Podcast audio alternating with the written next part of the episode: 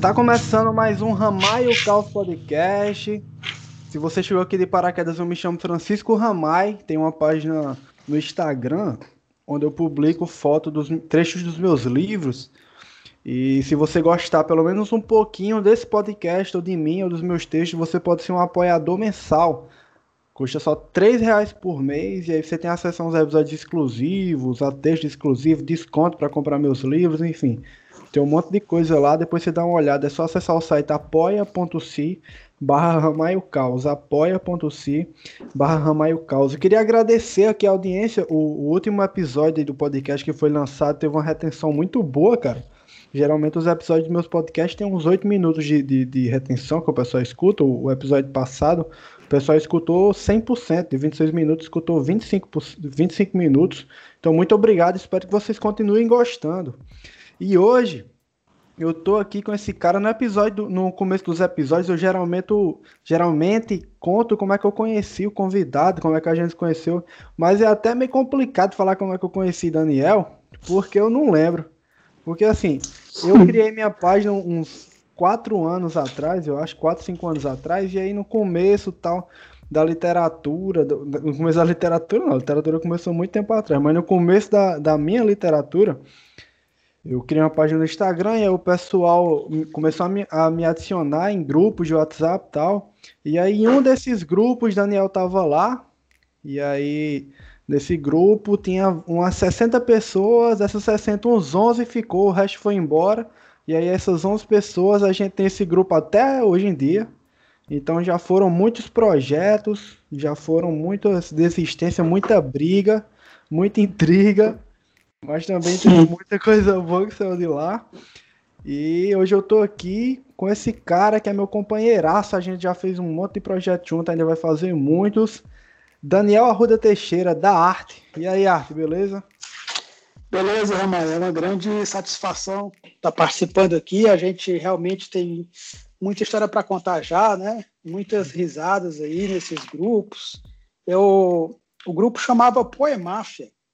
Era, mas no fim ficou só o pessoal um pouco mais obscuro dos escritores da internet é. ali. Teve muita confusão mesmo, viu, nessa Poemáfia.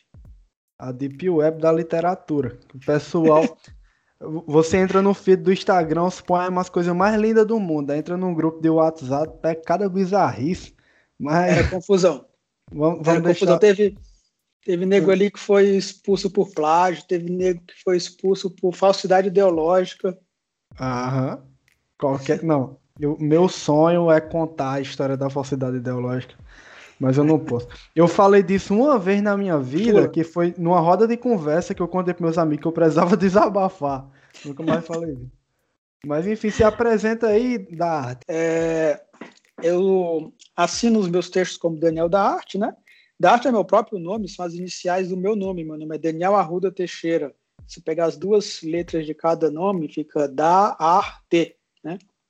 E hum. eu comecei a escrever tem cinco anos. Então a gente se conheceu aí logo depois, viu, Ramai? Entre 2016 e 2017. Eu comecei a escrever finalzinho de 2015, não era para internet inicialmente. É, não, não, minha principal profissão não é na área, eu sou da área da saúde e comecei a escrever no final de 2015 e em 2016 comecei a postar os meus poemas na internet. E foram enfim, aí tem muita coisa para contar, né? Assim, muita. É, depois, depois veio o livro, depois comecei a desenhar, agora estou também brincando com fotografia, arte fotografia, tenho vários projetos aí em andamento.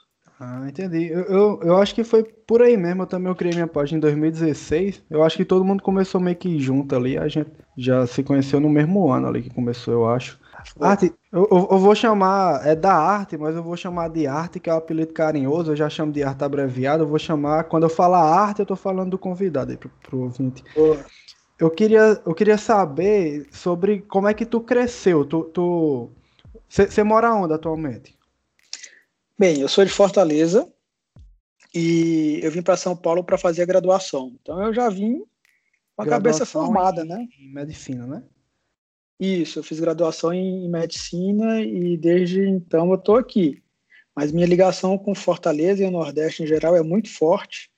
Sempre fui muito para Fortaleza. Só parei um pouco mais nessa, nesse período aqui de pandemia, mas meu coração ainda está lá, né?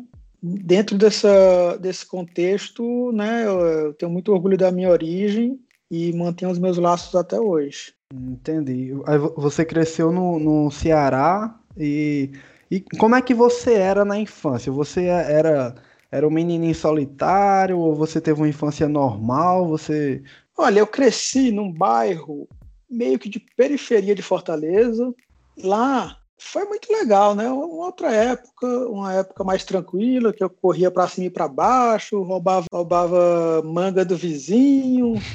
Era, era um, praticamente um outro universo em relação ao que, ao que existe hoje, né?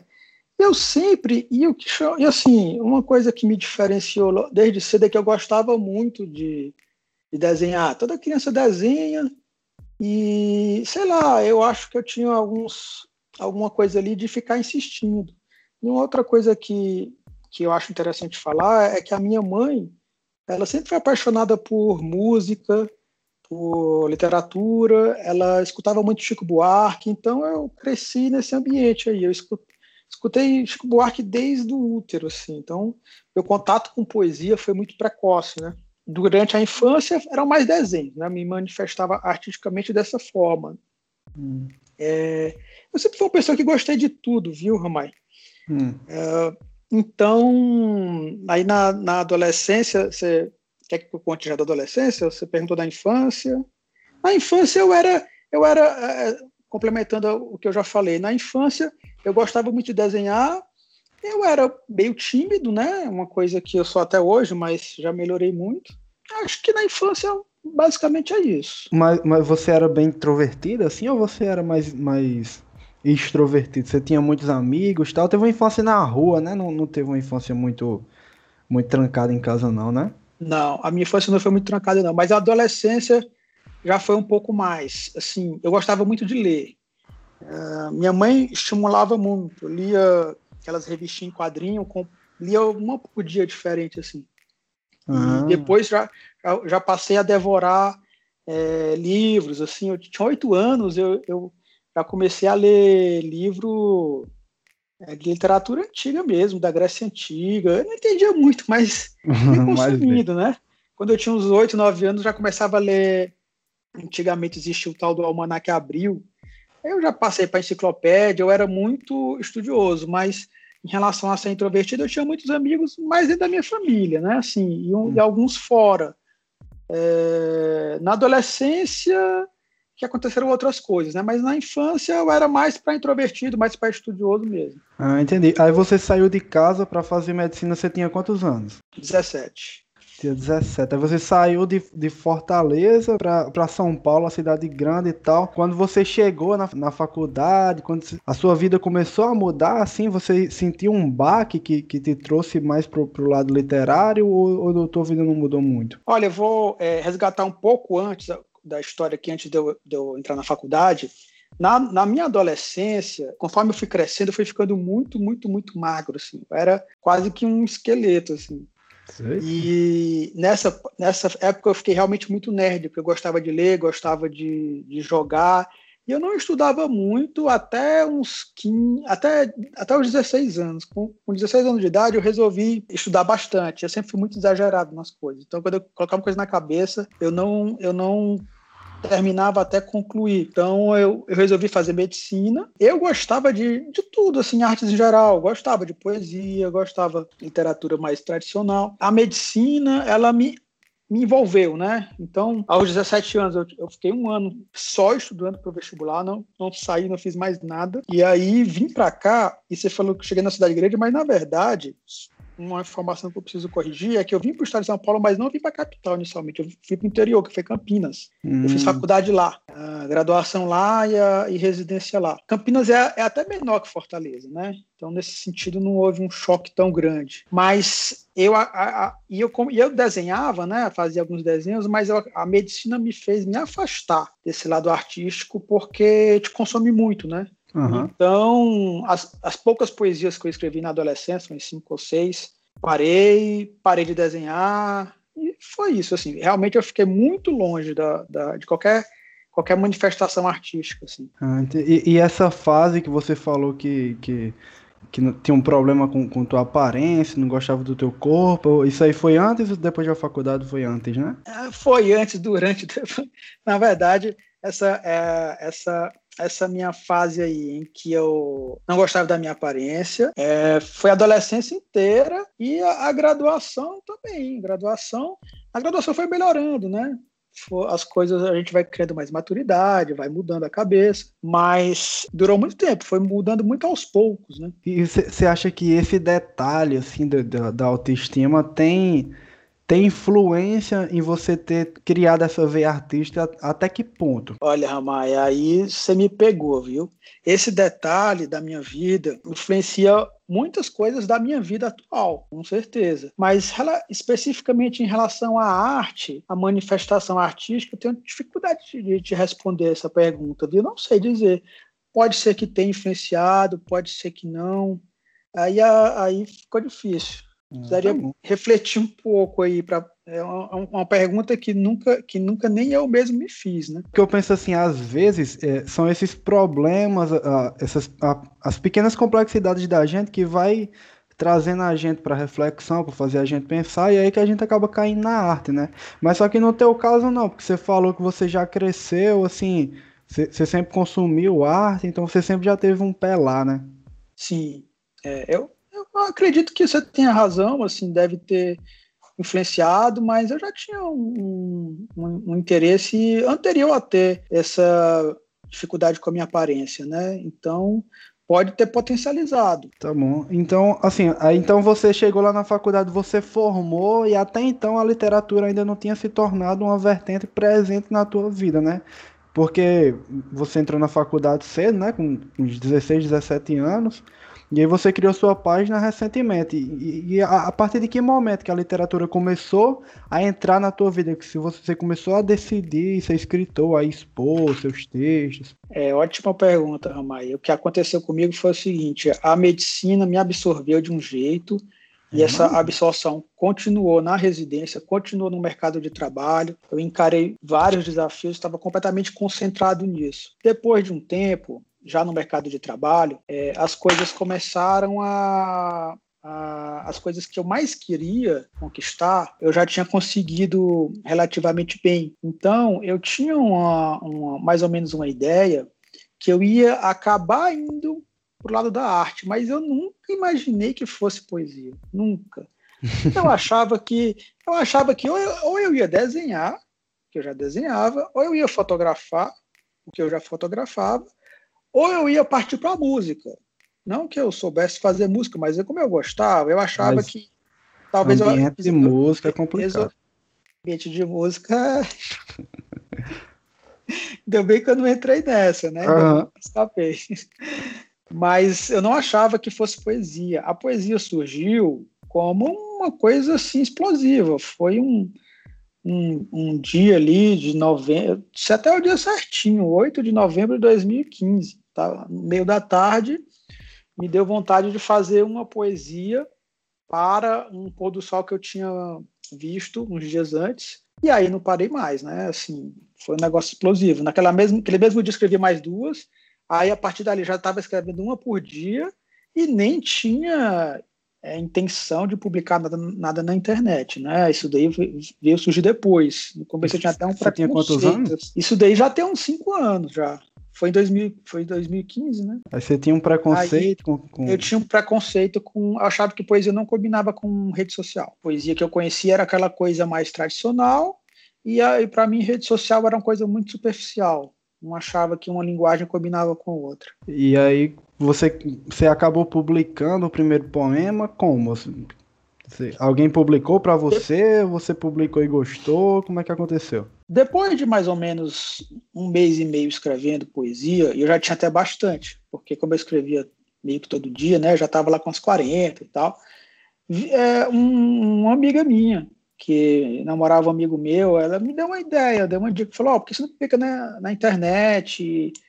Aí eu fui dar uma olhada e eu vi que realmente tinha um pessoal publicando, né? Aí que eu criei a, a ideia de fazer isso. Então eu peguei meu Instagram pessoal, troquei o nome para da arte em janeiro, né? Virou o mês, eu até registrei no começo algumas poesias minhas, que eu tinha um pouco de medo. Depois já perdi esse medo. E aí comecei a postar. Em, foi, então, foi em janeiro de 2016 que eu comecei a postar já com um, uma regularidade, né? Então já, já começou para valer. E batia, batia uma vergonha, assim, porque você tinha seu, seu, seus seguidores pessoais lá, né? Amigo, parente, colega de classe, mãe. E aí você começou a postar seus poemas, a reação deles. Essa pergunta é interessante. Eu não, eu nunca tive vergonha, não sei porquê, apesar de eu ser tímido, né? Sempre ter sido tímido, quando entra nessa parte de manifestação artística, parece que eu tenho zero vergonha. Não sei explicar. É. Ah, não tenho vergonha, não. Eu vejo muita gente, assim, escrevendo poesia, que, que vem conversar comigo e fala, ah, tenho vergonha, é uma coisa muito íntima. Eu nunca tive. Eu já cheguei e já foi postando, inclusive poesia sensual, e tava nem aí. Então foi assim, né? É, não, não, não passei por essa vergonha, não. Pô, eu, eu passei. Quando eu comecei a publicar, eu tinha problema com o, o pessoal ali conhecido, que não sabia que, que eu escrevi do nada, e Ramalho tá escrevendo, Ramalho quer ser poeta agora. Mas. mas a, a, a, acontece. E aí, você foi escrevendo, escrevendo e, e começou a conciliar as duas profissões. Você era médico, começou a escrever. Quando é que você, que você, você lançou um livro, né? Quando é que você decidiu que estava na hora de publicar um livro e, e investir na carreira de escritor? É, quando é que você decidiu que ia conciliar essas duas carreiras? Olha, é, a minha, o que, o que, o que é o meu ganha-pão, que paga minhas contas, é a medicina mesmo, né? Eu nem sei te dizer se eu cheguei a investir sério na carreira de escritor. Eu tive um projeto de publicar um livro, deu certo, mas eu tenho dificuldade de dizer para você que a literatura é um trabalho ou é um hobby. Eu não consigo classificar nem numa coisa nem numa outra. Eu não classifico como trabalho porque, enfim, não é uma fonte de renda considerável para mim. E também não classifico como hobby porque é muito mais do que isso, né? Eu já eu, eu tenho um compromisso com isso. Então, é uma coisa que eu faço, é uma, é uma faceta minha, mas é, atualmente o meu maior foco está sendo medicina e não literatura. Mas me fala um pouquinho sobre o teu livro. Você lançou. Como é que se chama mesmo teu livro? Voe comigo ou devolva minhas asas. Certo, eu publiquei ele... ano passado pela editora nacional e ele atualmente ele está à venda é, online principalmente na Amazon. As principais livrarias aí do online é possível encontrá-lo né? Então são, são poemas e como a maioria dos livros de poesia você pode ler cada poema em separado. Você pode abrir em qualquer página e ler aquele poema. Vai ter começo, meio, fim, vai ter vida própria. Mas também, se você quiser ler do começo ao fim o, li o livro, você vai perceber que acontece uma história. E aqueles poemas são um pano de fundo dessa história. E aí você vai ter outra visão na hora de interpretar cada poema. É, eu li, eu li, é muito bom o livro. E você já tem algum outro em mente? Já começou a escrever outro ou não tem pretensão de publicar nem tão cedo? Tenho sim. É, na realidade, eu já eu já tenho livros, é, poemas é, separados para o segundo livro, já está meio que fechado. Só que é, é, engraçado que eu decidi isso hoje, ou foi ontem, hum. mas assim, é, é, o, o, meu segundo livro, ele ia ser mais ou menos no mesmo padrão do primeiro, né? São poemas que contam história. Só que eu já estou com a cabeça no terceiro livro, que aí é uma coisa completamente diferente, né? que eu estou me dedicando, estou estudando e, e, trabalhando nesse sentido. E eu resolvi agora que eu vou publicar esse terceiro livro antes do, do outro. Ou seja, o meu próximo livro vai demorar. Eu já tenho é, um livro pronto, mas eu joguei ele para ser o terceiro. Ah. E o que eu estou escrevendo agora, que está longe de ficar pronto, vai ser o segundo. E, e eu estou fazendo isso, Ramai, porque eu acho que eu não quero fazer mais do mesmo. Eu quero trazer uma novidade em cada livro, uma surpresa. Né? E eu acho que se eu publicasse o livro que eu tinha em mente originalmente, ele não seria tão diferente do primeiro. Entendi. Entendeu? Entendi. Então é isso. Hoje eu conversei aqui com da arte, contou um pouquinho sobre a trajetória dele E muito obrigado, Arthur, por ter participado aí, pela nossa conversa, ter tirado um tempinho para conversar comigo. Se quiser deixar algum recado aí, deixar suas redes sociais, pode deixar. Amanhã é um grande prazer participar desse podcast aqui com você, um escritor que eu admiro tanto. E o recado que eu tenho para passar aqui é, é, o mesmo que você já falou no começo. Pessoal, vamos, vamos conhecer aí o trabalho dos escritores, né? Meu e o do Ramai, e fazer aí a assinatura aí do, do, do podcast do Ramai para ajudar aí a quem está fazendo essa literatura na internet, que é uma nova maneira de de se expressar de, artisticamente. Então uhum. é isso. É, eu, eu, criei esse podcast aqui para dar uma voz, porque a gente escreve, a gente tem público e tal, só que não tem um, um espaço assim para os escritores da internet dar uma entrevista, contar a sua história, dar uma opinião. Eu criei esse podcast mais para dar um espaço aí para os leitores da gente conhecer um lado mais pessoal nosso, né? E é isso, obrigado aí pela participação. Se você chegou até aqui, muito obrigado. Espero que você continue acompanhando. Como ele falou, se você quiser apoiar aqui o podcast, apoia.se barra Ramaio Caos, três reais por mês, pelo amor de Deus, é o preço de uma coxinha por mês. Muito obrigado pela sua audiência e até mais. Tchau.